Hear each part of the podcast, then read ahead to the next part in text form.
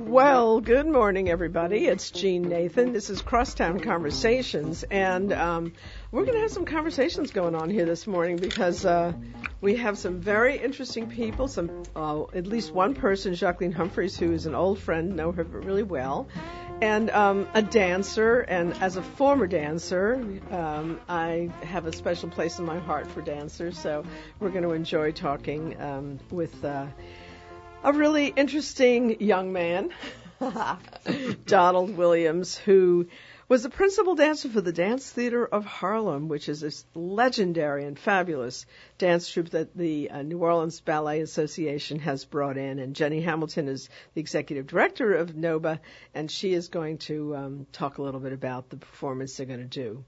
Um, and we'll talk a little bit about this great new Downriver Art Home Tour and Sale that um, I'm directly involved with, and um, I'm really excited about it. So we'll definitely be talking about that.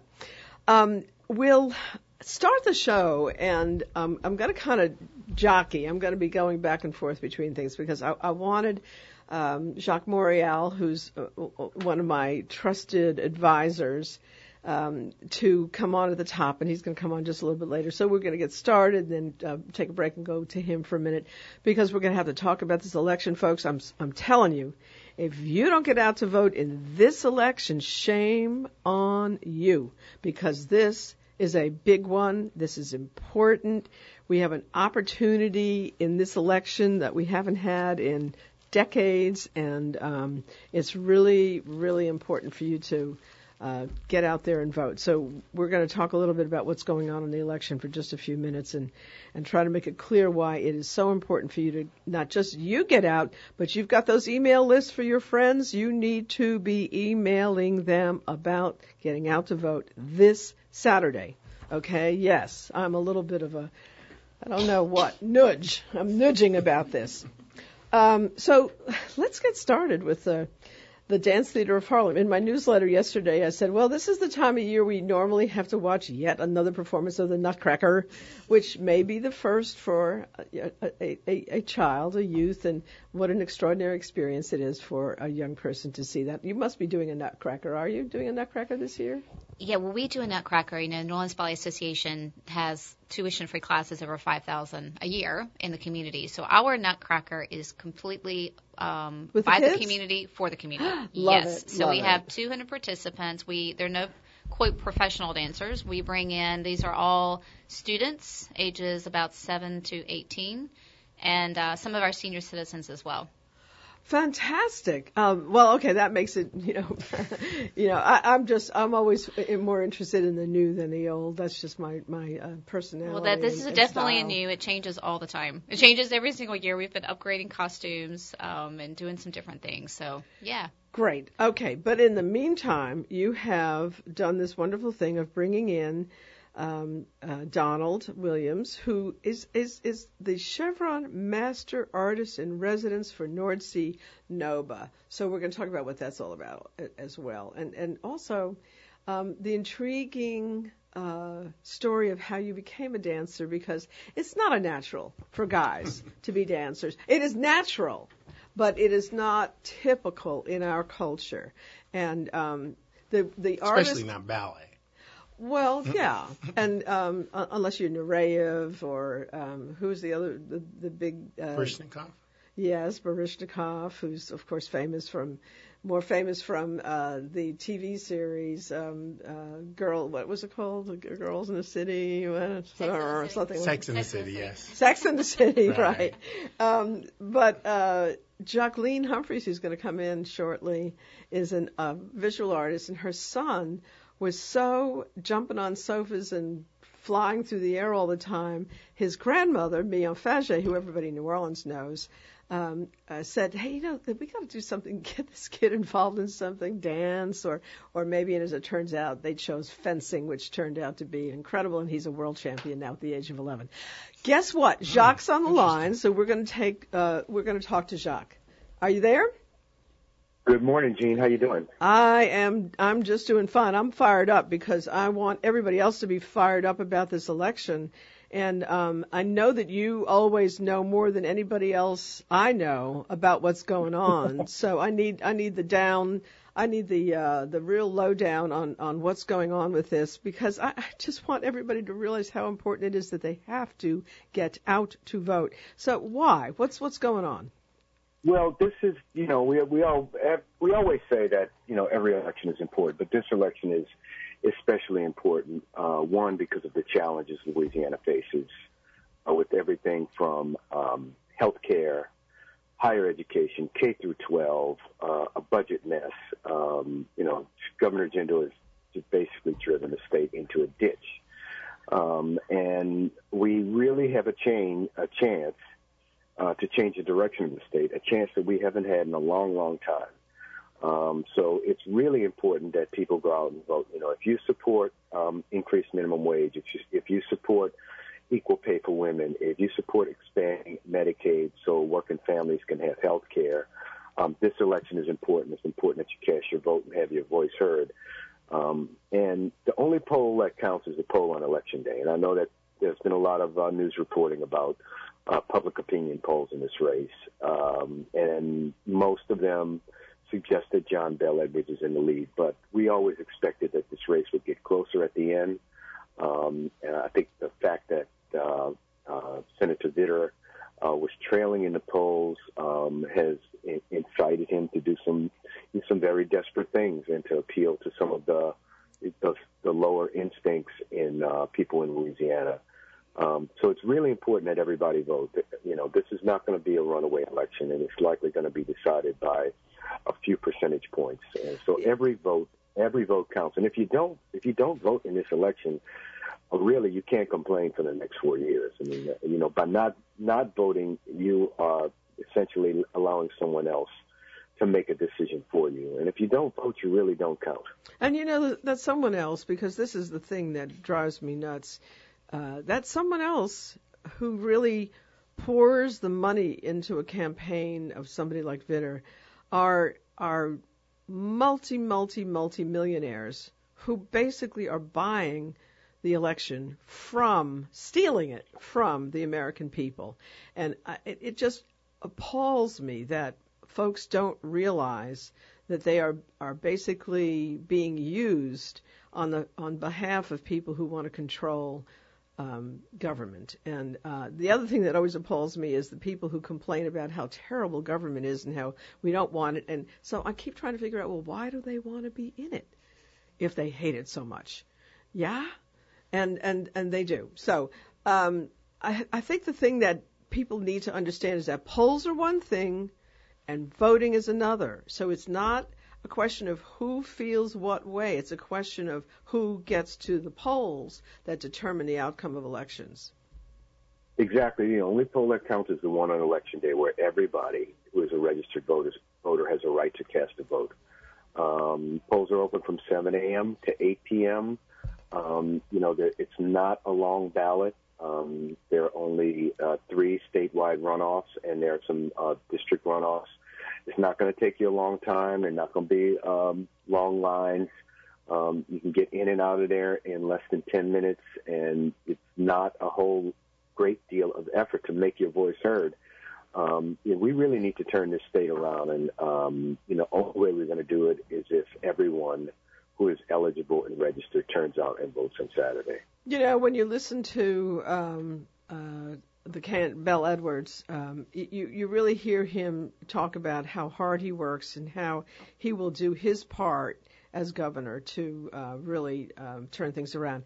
So what I say to people is, you have to do your part, and your part is voting, is getting out to vote. And um, that makes such a huge difference. And uh, to my cultural friends in the audience, because I do have a lot of people who listen to me because we do so much cultural stuff on this show, you know, we lost a lot of people after Katrina.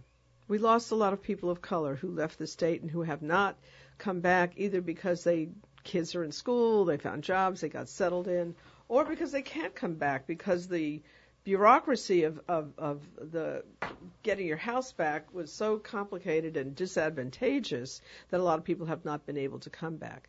So in comes these thousands, literally, of young creatives and, and everybody who talks about all the entrepreneurial and technological types who have come to the city, hallelujah. The truth of the matter is most of them are creatives because they they learned about the culture of New Orleans after Katrina in a way that they didn't know about it before and they've been trick they've been not trickly, they've been streaming into the city. I I really wish, quite frankly, Jacques and you and I need to talk about this offline. That they had uh, we had a registration drive to make sure that those youngins. I mean, they're coming in so frequently and so recently. I have when we put a call out for interns in my office, we get people who've been here two weeks, a month, a year, and um, we need to make sure they're registered because we have to fill that void of making sure that we have a balance in our constituency in the state that we have I, I have nothing against people being able to be conservative. I, I understand it, and uh, there's there's a rationale for it. There's aspects of it I don't like, but it's okay. You can be conservative, you can be liberal. Just vote. Um, look, look, the democracy works best when everybody weighs in and everybody has a voice. Um, and the way that you have your voice is to turn, actually turn out and vote. And as I said, you know, it's not a long ballot.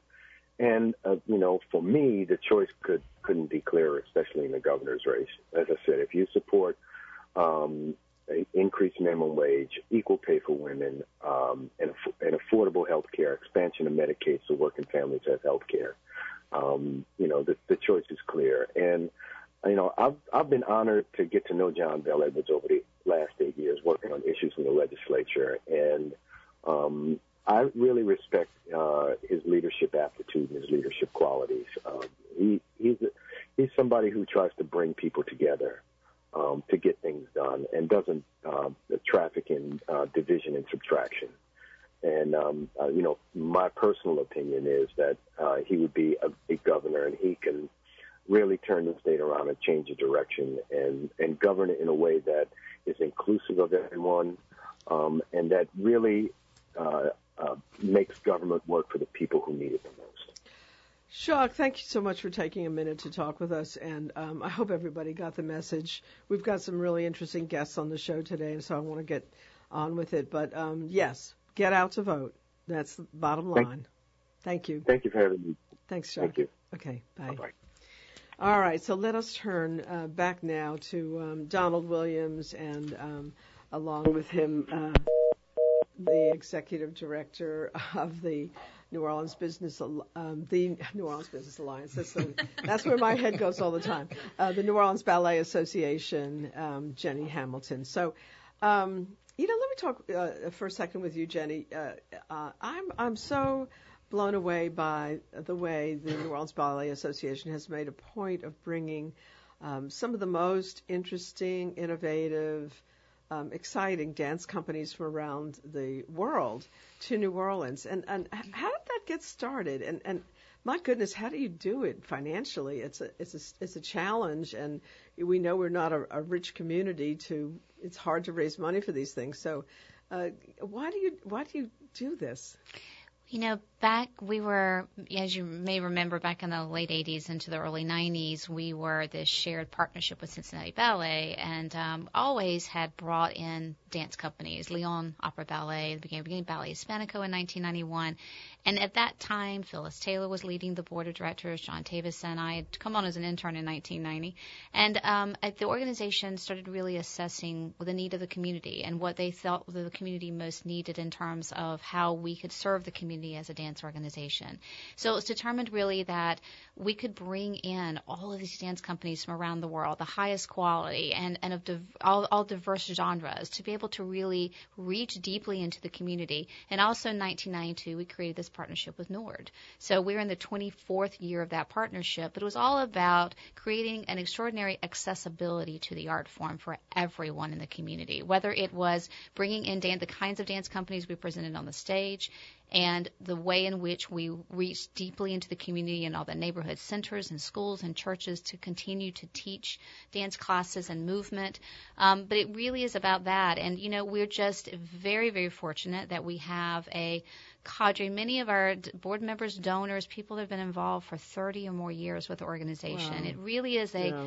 Family. Loyal. Donald and I talk about that. It really is a family of people, and um, people they become involved with our board, and and they become close to each other. And I think one part of it is when our board of directors come and sit around the table every single month or every other month, they come with a common vision and mission and no personal agendas. They're there strictly to make sure that we continue as an organization. Created in 1969, the organization has been around for a really long time in different um, formats and but it really is about that and, and we're really proud you know we have malpaso coming in from cuba which is one of the only independent dance companies in cuba that's going to be here in march we Oh, have Can't a, wait for that. this I love fabulous everything Cuban.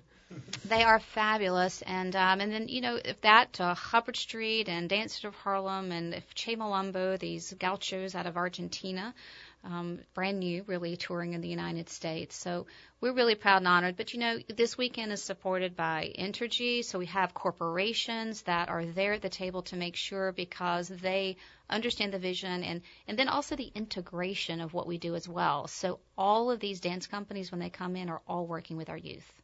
And even Friday, this is culminating a five month residency with Dancer of Harlem that we started in July. So 14 of our advanced students are going to be on the stage on Friday Wow. with the company performing Oh, that's fabulous. in a work that that was created on Donald in 1999 when he was with the company. So Donald's been rehearsing them in a work that was created on him by Robert Garland. Robert Garland's in town working with them. So that level of integration, so Entergy and Chevron and these corporations understand it, buy into it, really understand that when Donald's in the class every single week teaching these kids, that it's much more about trying to make them professional dancers, that it's really about the discipline, the focus, all the things that are going to make them great employees one day and citizens. So Yeah, and then that is um, such an important part of advancing our whole creative economy is the professionalization of our artists. It's it's been a challenge to some extent in New Orleans because we didn't have the cultural educational infrastructure that some cities have. We don't have a fame, you know, we don't have a performing arts school strictly, although NOCCA, of course, is, is very much, uh,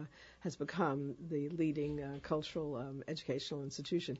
But Donald, so um, I, I, uh, it's clear to me easily how you uh, fit in the picture here because as a dancer, as someone who was a, a lead dancer with the um, with the uh, theater uh, with the uh, company for so many years, um, and uh, someone who uh, educates. And I have a feeling that somewhere back in your history, and this is what I, I always want to know how people launched, how they got their interest going. Somebody must have mentored you in the direction of dance, or did you just mentor yourself? Oh no. Um, I actually kind of fell into dance. Um, I was a, a street dancer. I grew up in Chicago. Chicago's inner city, and um, uh, I used to be the the kid in school who um, always knew the latest dance step. And when there was, you know, uh, like when there was uh, assemblies or things that were going on in the school, I was the one they would come to to find out what the dance steps were, so that they could put up, put together a little choreography. Oh yeah, okay. Let me challenge you for a, for a moment on this. Okay, do you did you know how to do the Boston Monkey? The Boston Monkey. The Boston Monkey. Not necessarily the Boston monkey. I remember Mickey's monkey. Oh, see, I don't know about Mickey's monkey Well, I see, it's used to different be for this different areas, This yeah. was my thing too. I used Mhm. to. I actually even had a little stint as a go-go dancer, not in a cage, but on the dance Mhm, floor. mhm. With, by the way, my mentor was Irene Irene Cara. She I- was. She. We graduated from high school together. I mean, from from from uh, eighth grade. We graduated from Is eighth that grade. right? We went to the professional children's school together when she was doing the electric company back in the day. This is Uh, before hey, uh, Fame. Let, let me tell everybody who Irene Cara is for those who don't remember. There was the movie Fame, and the lead dancer, uh, female dancer featured in that was Irene Cara, and we we danced in a little club called the Downtown that was on Sheridan Square in the Village, where I lived near there. And this was not my day job. This was just my fun job because I loved dancing so much. But I used to go there like at nine o'clock at night and dance until three in the morning. We would we were the floor dancers. Oh. We would be out on the floor before everybody else, and everybody who was doing that were all you know Broadway theater people Right. on their way up. And um, yeah, she taught me my moves. Wow, that Including the Boston a Monkey. small world. yeah, we were in school together probably from uh, eighth grade to tenth grade uh, in professional children's school because she was working and is she I was doing working. that? Do you know? I haven't. I haven't. I don't Haven't know. heard I much have no, about i- her lately, No yeah. idea what she's doing at this moment. I Maybe think she was doing some dance. some more recording.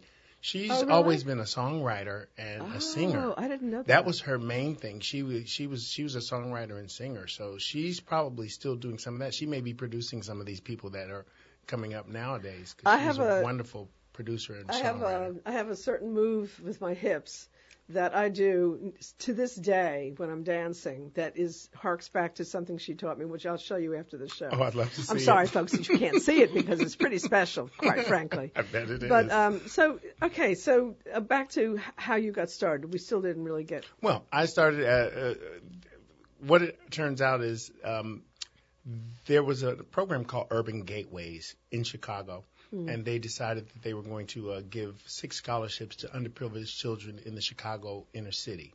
And uh, they were the, the auditions for that particular. They were going to get scholarships for to, to study ballet at the Ruth Page Foundation in Chicago. In Chicago, excuse me.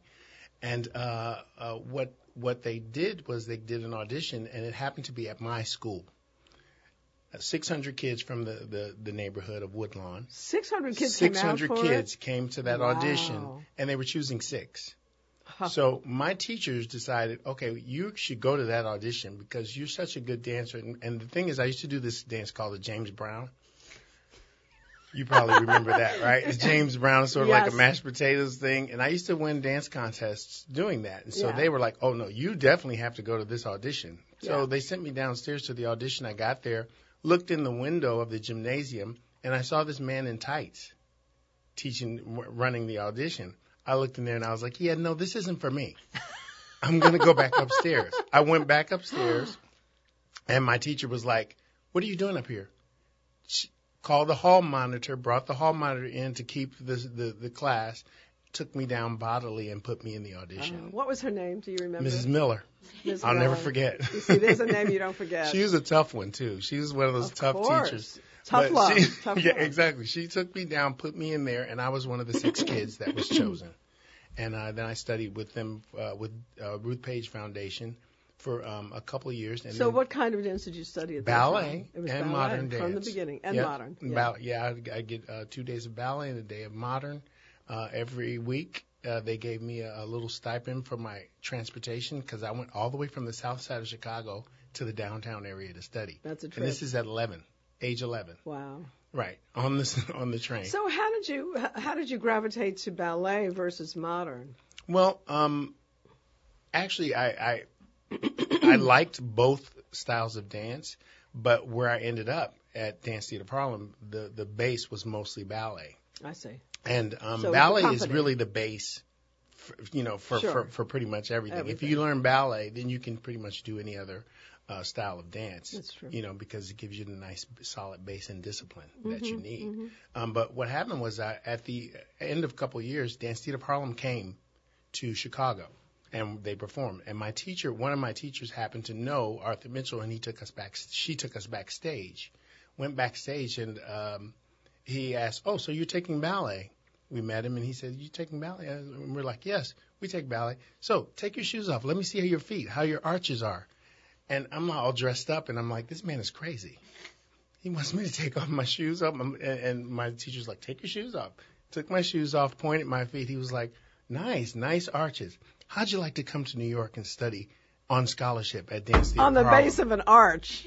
Ah, what a story. Yeah. What a story. and that's how I got started. And it, I mean, this was after a performance that I saw at Dance Theater Harlem that they were performing at the Auditorium Theater.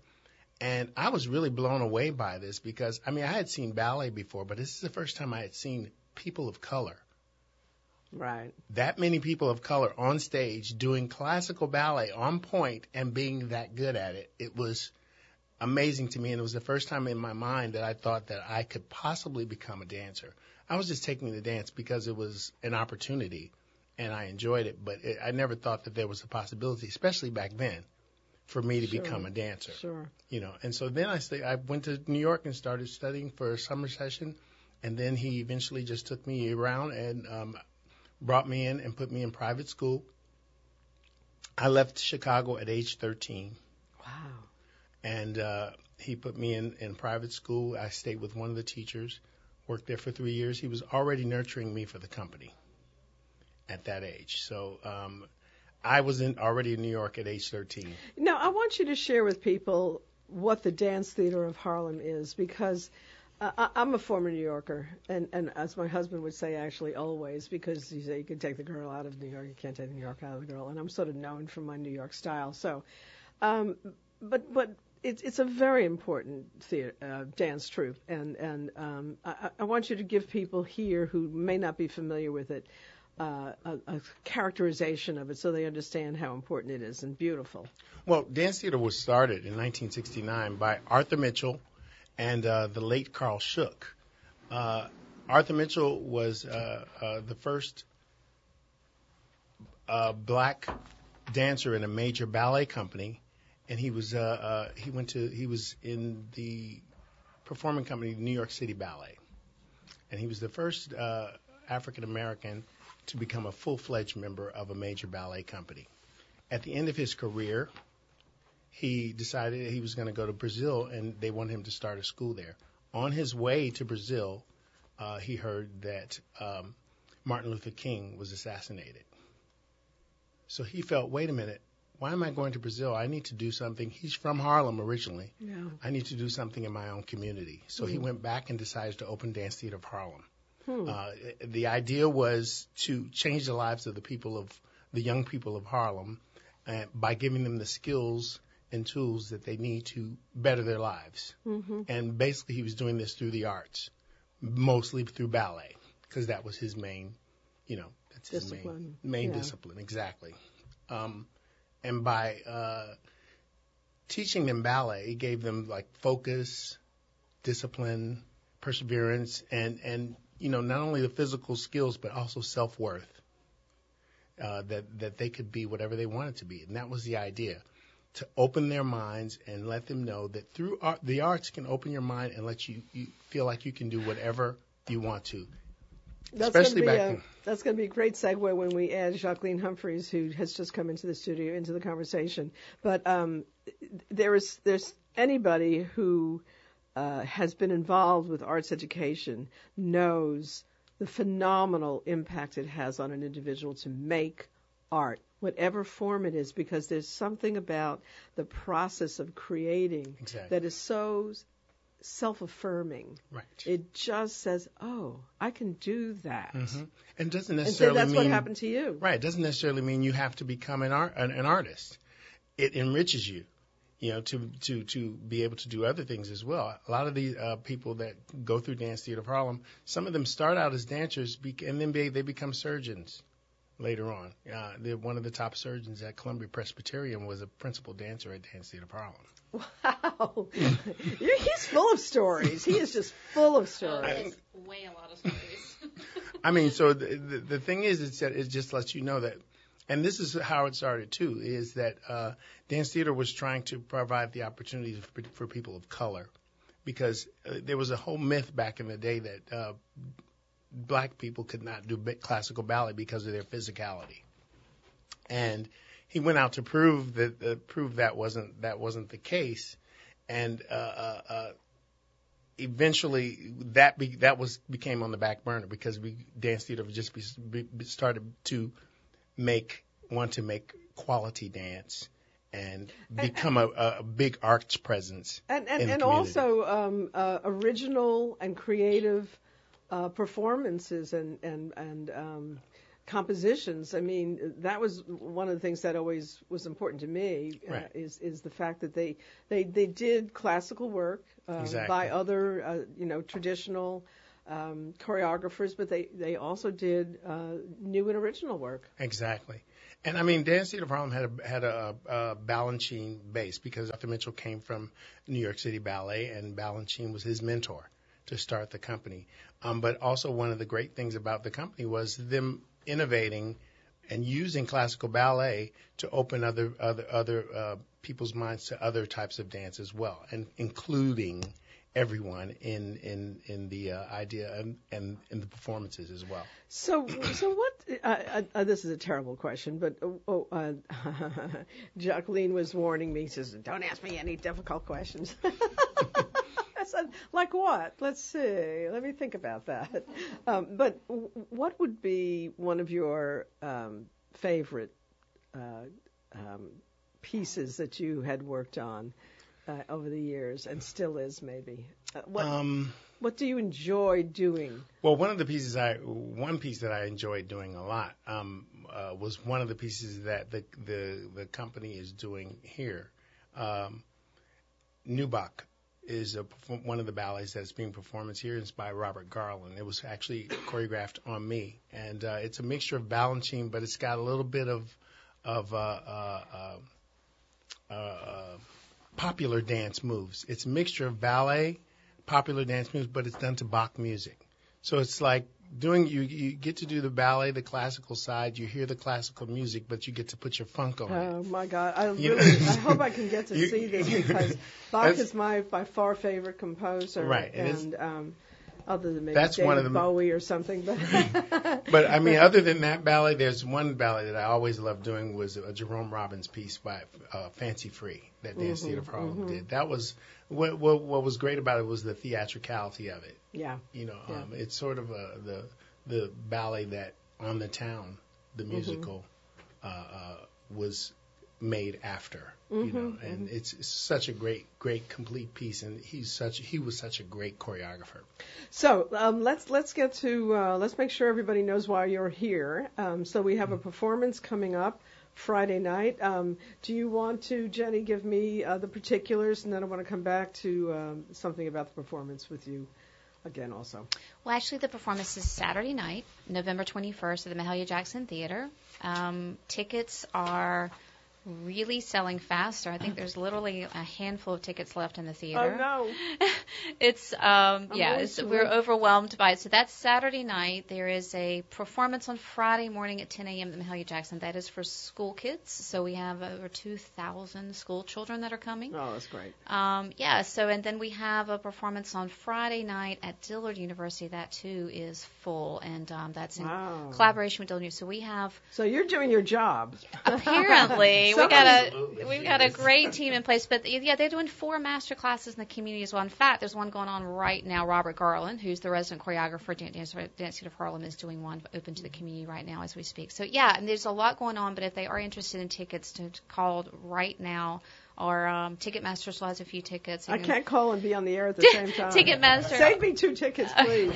Um, also, nobadance.com or our number 5220996. So Say that um, number again. 522-0996 Okay. is Noba's number, and uh, Call right after the show.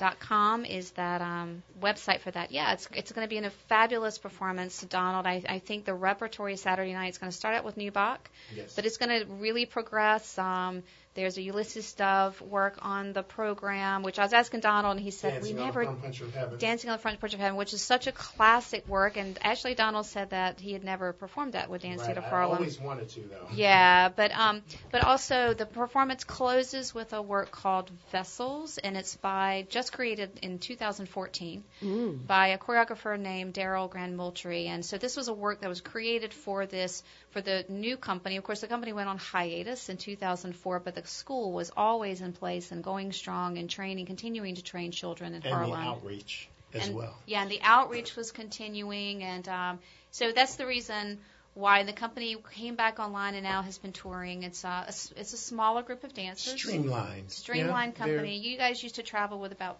thirty something, forty dancers. Yeah, actually, at one time it was up to 55 members.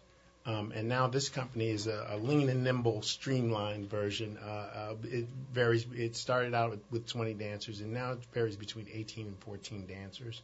Um, uh, but they're doing some wonderful things. They are um, these young dancers are defining what ballet can look like in the 20th century, 21st century. Sorry. yeah, Yeah. yeah. So, um, and, and Donald, you are also uh, presently uh, are kind of on loan to us here in New Orleans. Can I say you you you're- working with our um, NORDC and NOBA? Tell me what you're actually doing because I, I- know it's you're mentoring and educating, but Absolutely. I'm um, uh, proud to be uh, the Chevron Master Artist in Residence at NOBA, uh, New Orleans Ballet Association, and uh, I'm teaching the children here. Uh, I teach their classical ballet, uh, and I help to uh, rehearse them in some of the p- different pieces that we do, like with Dance Theater of Harlem's residencies. I've been uh, rehearsing them in the pieces that they're going to actually perform with Dance Theater of Harlem. When other companies come and other artists come to uh, uh, uh, set pieces on the the students, I help rehearse them, and I'm actually just trying to give them a, a, a conservative quality, con- conservatory quality ballet education, you know, and uh, it's been real a real honor, and to see the growth in these children, and the the the commitment that they put forth is amazing. This is everyone who comes and sees these kids, they're always like, "Wow, these kids are." You know, intense. They're they're really committed and really work hard workers, and uh, very ta- a lot of them are really very talented. And I'll bet you have some stars in that group too, and some some Oh, possible yes. stars. Oh, absolutely. Uh, uh, there are a few of them who are actually uh, hoping to become and have very good potential to become professional dancers, and not just professional dancers, but really good ones. That's fantastic. I, I so admire and appreciate what uh, the uh, Ballet Association and and you, Donald, are doing. And um, I, I, I'm going to, as I say, I'm going to get off the show and, and make that phone call and try to grab a couple of those last uh, tickets. But um, you're going to love this segue to my next guest, and I, I want you to hang in for just a minute, and, and you can peel off when you need to. So thank you for coming. But um, Jacqueline Humphries is um, an old friend, daughter of one of our best friends ever. Her, her mom, Mignon Faget, is well known in town, and Jacqueline is as well. Although she took off for New York, so she's a little bit better known at this point in New York than she probably is here. But um, here's the here's the fun segue, and I, I, I mentioned it before for just a minute. So um, Jacqueline has an extremely physically active child who um, was literally, you know, jumping from bed to sofa to floor to the sky. And um, the question was, okay, what do we do with this energy? And um, it could have been dance, but you Could have went. been, It could have been because he he would have actually been a phenomenal dancer. He Well, might he have been the next Baryshnikov. He he loves his dance class at school. So and and you can Oh, so he does take dance. he too. takes dance at school and uh you know I I think with uh these days with sports or any kind of dancing, even with younger kids they're doing um these you know uh these kinds of disciplines in very intense ways lots of practice I mean so it's hard to do more than one thing but So, but the direction that he went in was fencing. Fencing, and you can yeah. easily imagine. I always think about the only sports I really love are basketball um, and basketball. Ballet is based on the it's dance. principle, but ballet is based on the principles of fencing. yes they're deeply linked and they were Very both de- deeply linked. Uh-oh. created by was it Louis Louis the Fourteenth. Louis the Fourteenth. Oh and no, so, this is something I don't know. Yes. Fill me in. Fill me in. Explain when you- that. When you watch it, it's very it's like watching Turnout. dance. It's all about Turning out. Yeah, exactly. There's They like have to use their footwork. turnout just like in ballet, you know, and to to, to move forward, it makes it easier to move because you're turned out. Same with ballet. It's they call it physical chess. It's Yes, it's a very balletic sport Mhm. that, that has, is very strategic also, absolutely. like chess. And there's uh, It's not surprising as I listen to you, but it's something I didn't know. I love doing this show because I always learn something new. That's just a phenomenal thing to learn. Well, let me talk. Let, let me turn to Jacqueline because um, she's not in town often uh, to show her work, and so this is an exceptional moment for all of us to uh, see how she has uh, moved through various um, uh, phases of her work, and, and um, I can't wait to see where she is now. Um, but you, again, this is you know one of the things I tell people about creativity and studying uh, the arts is that it, it's fluid. You don't just study this and stay that. You study this and do that. Jacqueline started off really making ceramics. that's right. And you know, by the way, you, do- you know who else start, started off making ceramics? Frank Gehry, the architect. Oh, is that so? Yeah. That So makes sense because his work is so sculptural. right?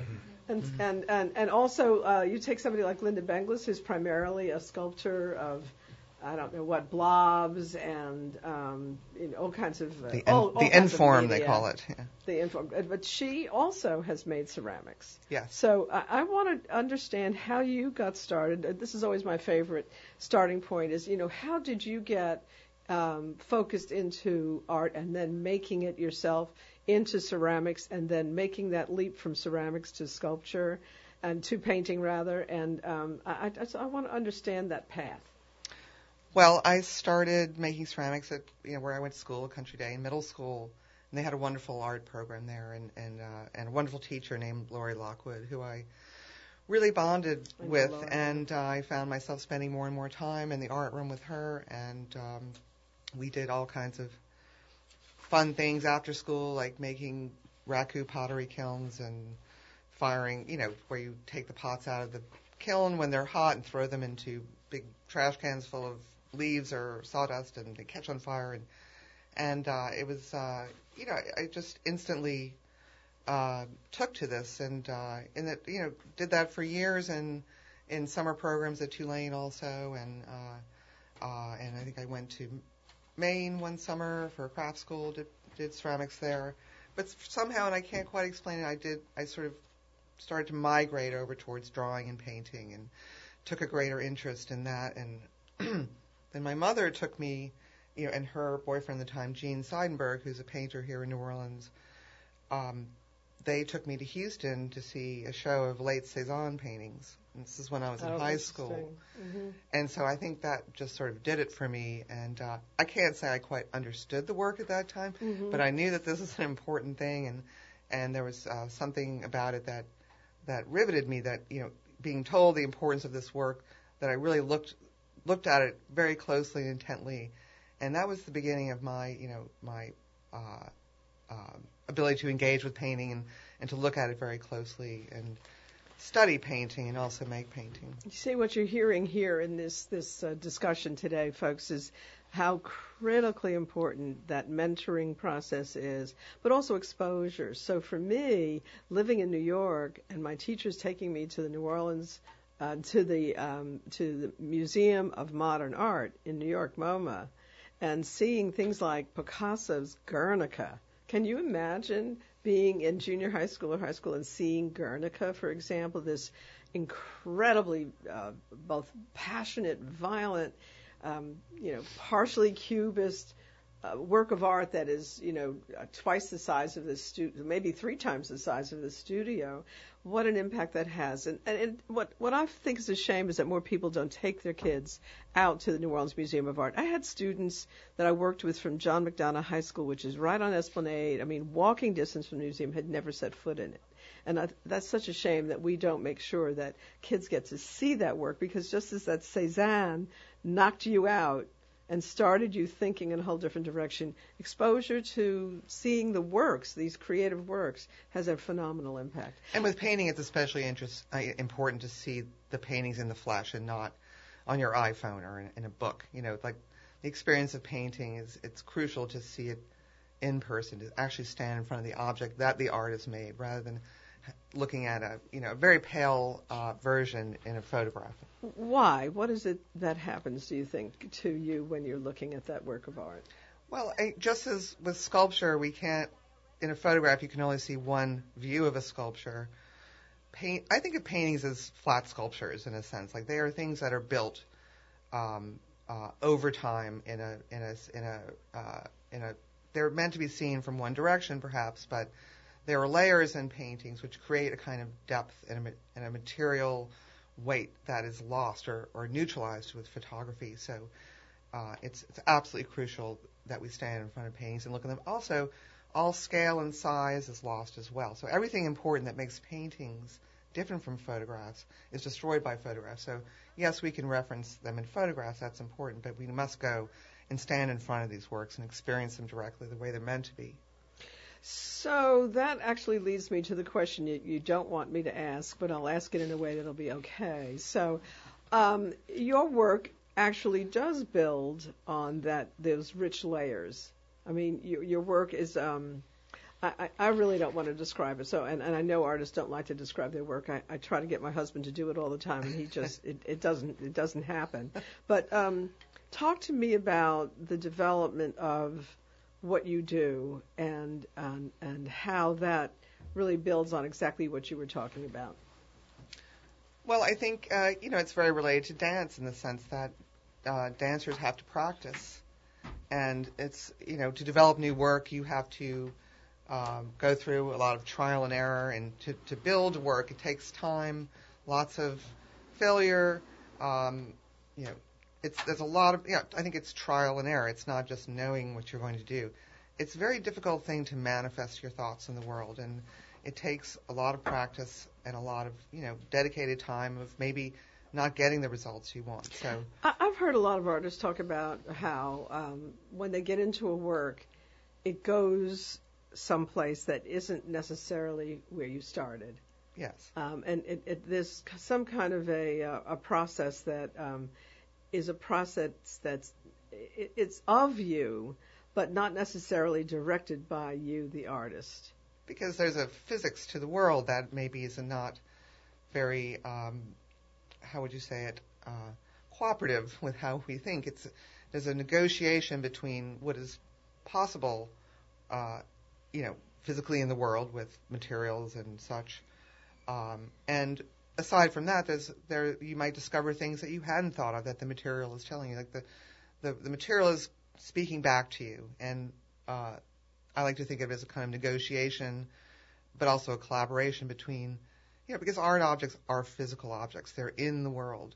Uh, you know, our thoughts about them are really more linked to fantasy, you know, and then it's only when those, say, fantasies about what you want to make become real in the object, uh, are they really thoughts, you know, and because the thought has to be in the world and in the material. It has to be conveyed by the object. So, just for the sake of people in the audience who are not familiar with your work, Jacqueline, I have to ask you to, in some way, describe it. So, uh, I know that's the tough question you didn't want me to ask, but um, get, just make it easier for people, and, and they can be googling while we're talking, and they can actually go online and and see those faint images that you were talking about before. and and then we're going to encourage them, of course, to get to the CAC, the Contemporary Art Center, where your work is going on view today. Tonight is the opening. Yes. Tonight, right. So, and it's going to be open for how long? I think until February. Until February. So, it's no excuse, folks, for, for not getting out to see one of your homegirls, as I described her in my uh, newsletter, um, and, and what she has uh, evolved to. But um, again, just for the sake of an audience, we're, we're not television. One of these days, I'm going to figure out how to be streaming live while I'm doing radio. I've got the equipment to do it. I just am waiting for somebody who knows how to do it, who will help me do it. So, give me just a little bit of a hint of, of um, uh, uh, how you would tell somebody who is totally unfamiliar with your work what it's like. Well, the largest paintings in the show are um, about 10 feet square. Um, I like Big. to work, they're very big, yeah. I like to work very large. I work in all sizes. I make small paintings, medium size, but I really love to make a big painting. And uh, it's, it, the, they, I often have like ways that I'll approach the painting, like sort of going at it through a structuring mentality, like how am I going to structure this space, and uh, you know, giving myself something to work with in the same way that someone who wanted to paint a still life would be looking at, um, you know, something in the world that they would be painting from. So uh, instead of starting with a, an object that I want to represent in painting, I start with some way, an object or maybe some stencils. Like right now, I'm working a lot with stencils that I make in my Oh, studio, and uh, it, it gives me a way to sort of enter the space of the painting. And um, and there's again they're they're very I like to work very rapidly, so I might you know paint a very large painting in a single day. Other paintings take months to paint, um, and uh, a What's lot the it- difference between those two? In what's going on, the process and the outcome.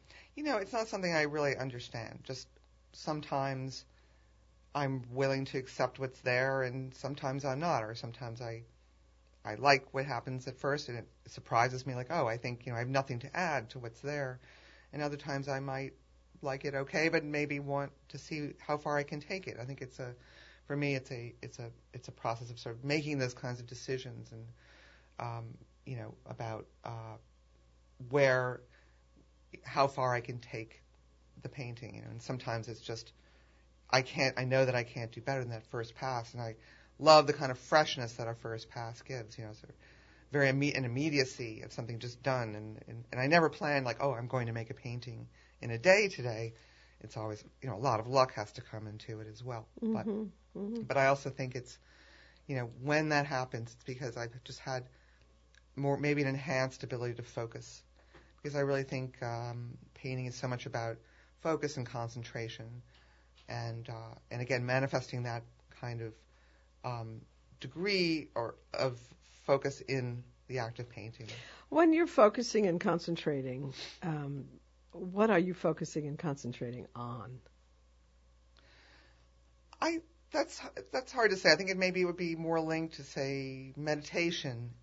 Like when you meditate, you're focusing your mind in a certain way, but you're letting anything um, sort of run through it. You're not stopping your thoughts so much as letting anything kind of drift through your mind. And uh, I think that my engagement with structures that I begin with, they're not randomly chosen so much as uh, um, chosen to to allow um, something to happen in the painting that is what I'm looking for, because it's also always what I'm looking for.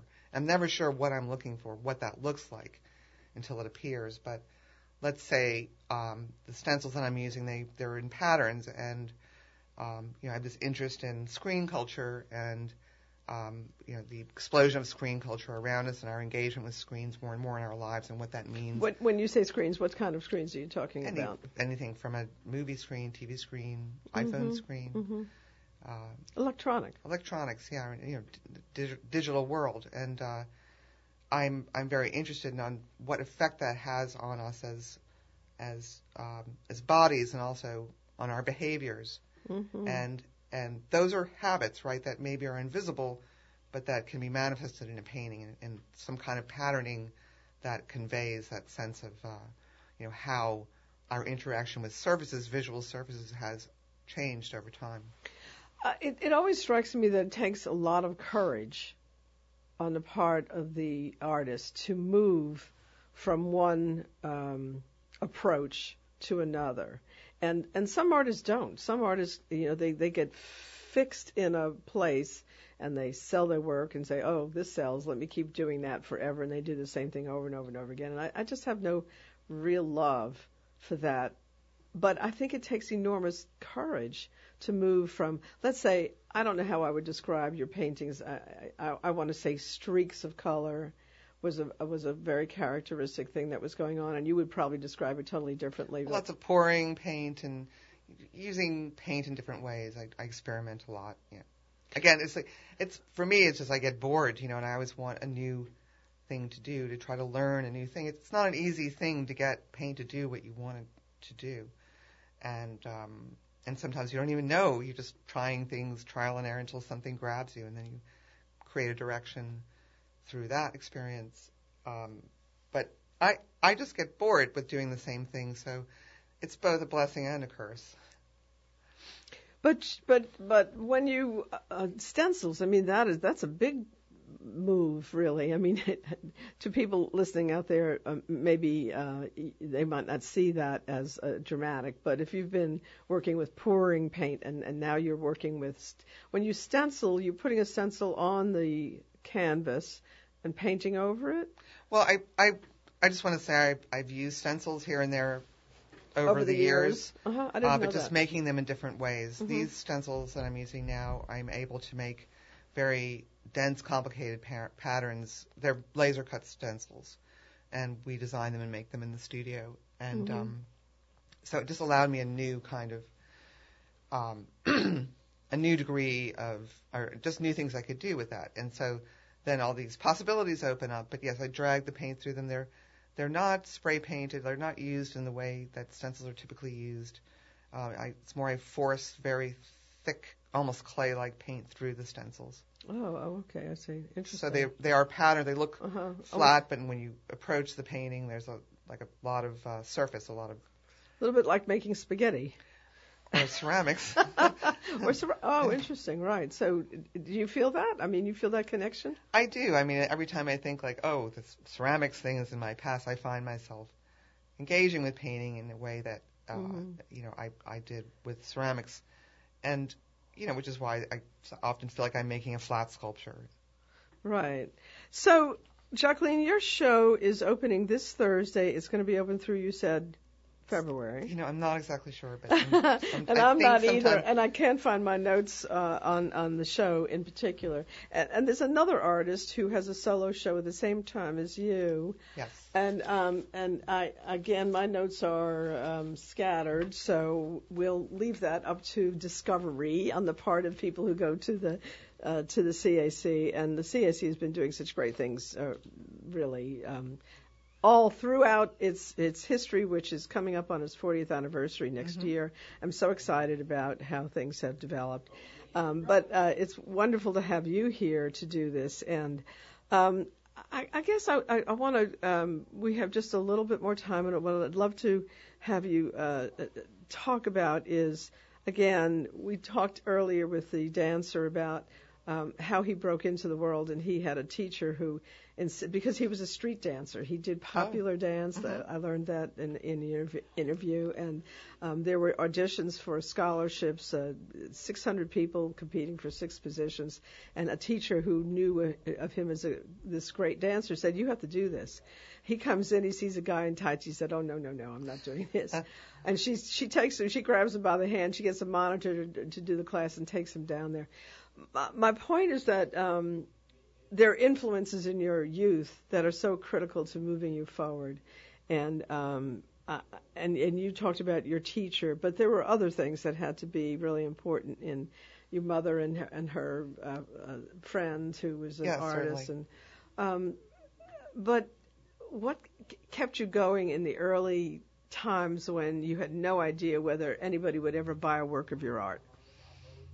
Well, it, people talk a lot about art careers now, and I, there are a lot of there are many many art careers in the art world. Uh, however, when I was in college, in art school, th- there really wasn't a such thing as an art career. There were a few artists who did well and made a living that way, but it was a relatively rare thing. So I I never it was not like a, a good practical decision to become an artist. There was no plan. It just was the only thing I ever really wanted to do. And uh, certainly the environment I grew up in with my mother and her and her boyfriend, who was a painter, Gene Seidenberg, that was a profound influence on me. But there was also a lot in the culture of New Orleans, you know, in that time in the 70s, which was very stimulating. And, for, and the CAC was one of those places. What- It was newly opened when I was uh, in high school, and uh, it just seemed like it was such a great thing for New Orleans, and there was, you know, not just painting or not just art making, but a lot of music going on there, performance, and maybe more uh, uh, what was considered more more radical or marginal kinds of activities in art making at the time, and and it was just a kind of center for people to gather and and uh, yet another layer in the you know the the very you know creative platform that New Orleans always has been. Well, I have to say that I'm I, I love hearing you say that because you know having been one of the founders, it's it's gratifying to know that um, that was part of um, stimulating you to to become and stick with and and be an artist and and we're so happy to have you back as the, as I said the homegirl. Um, at the Contemporary Arts Center um, and opening tonight and then continuing on and and uh, folks I really encourage you to go see her work uh, having heard what she said about how she shaped up and think about uh, the most important thing she said. It was the only thing I ever wanted to do. And so if there's something you want to do that's what you should do this is Jeanne Nathan. It's Crosstown Conversations. Thank you for listening, and I'll see you next week.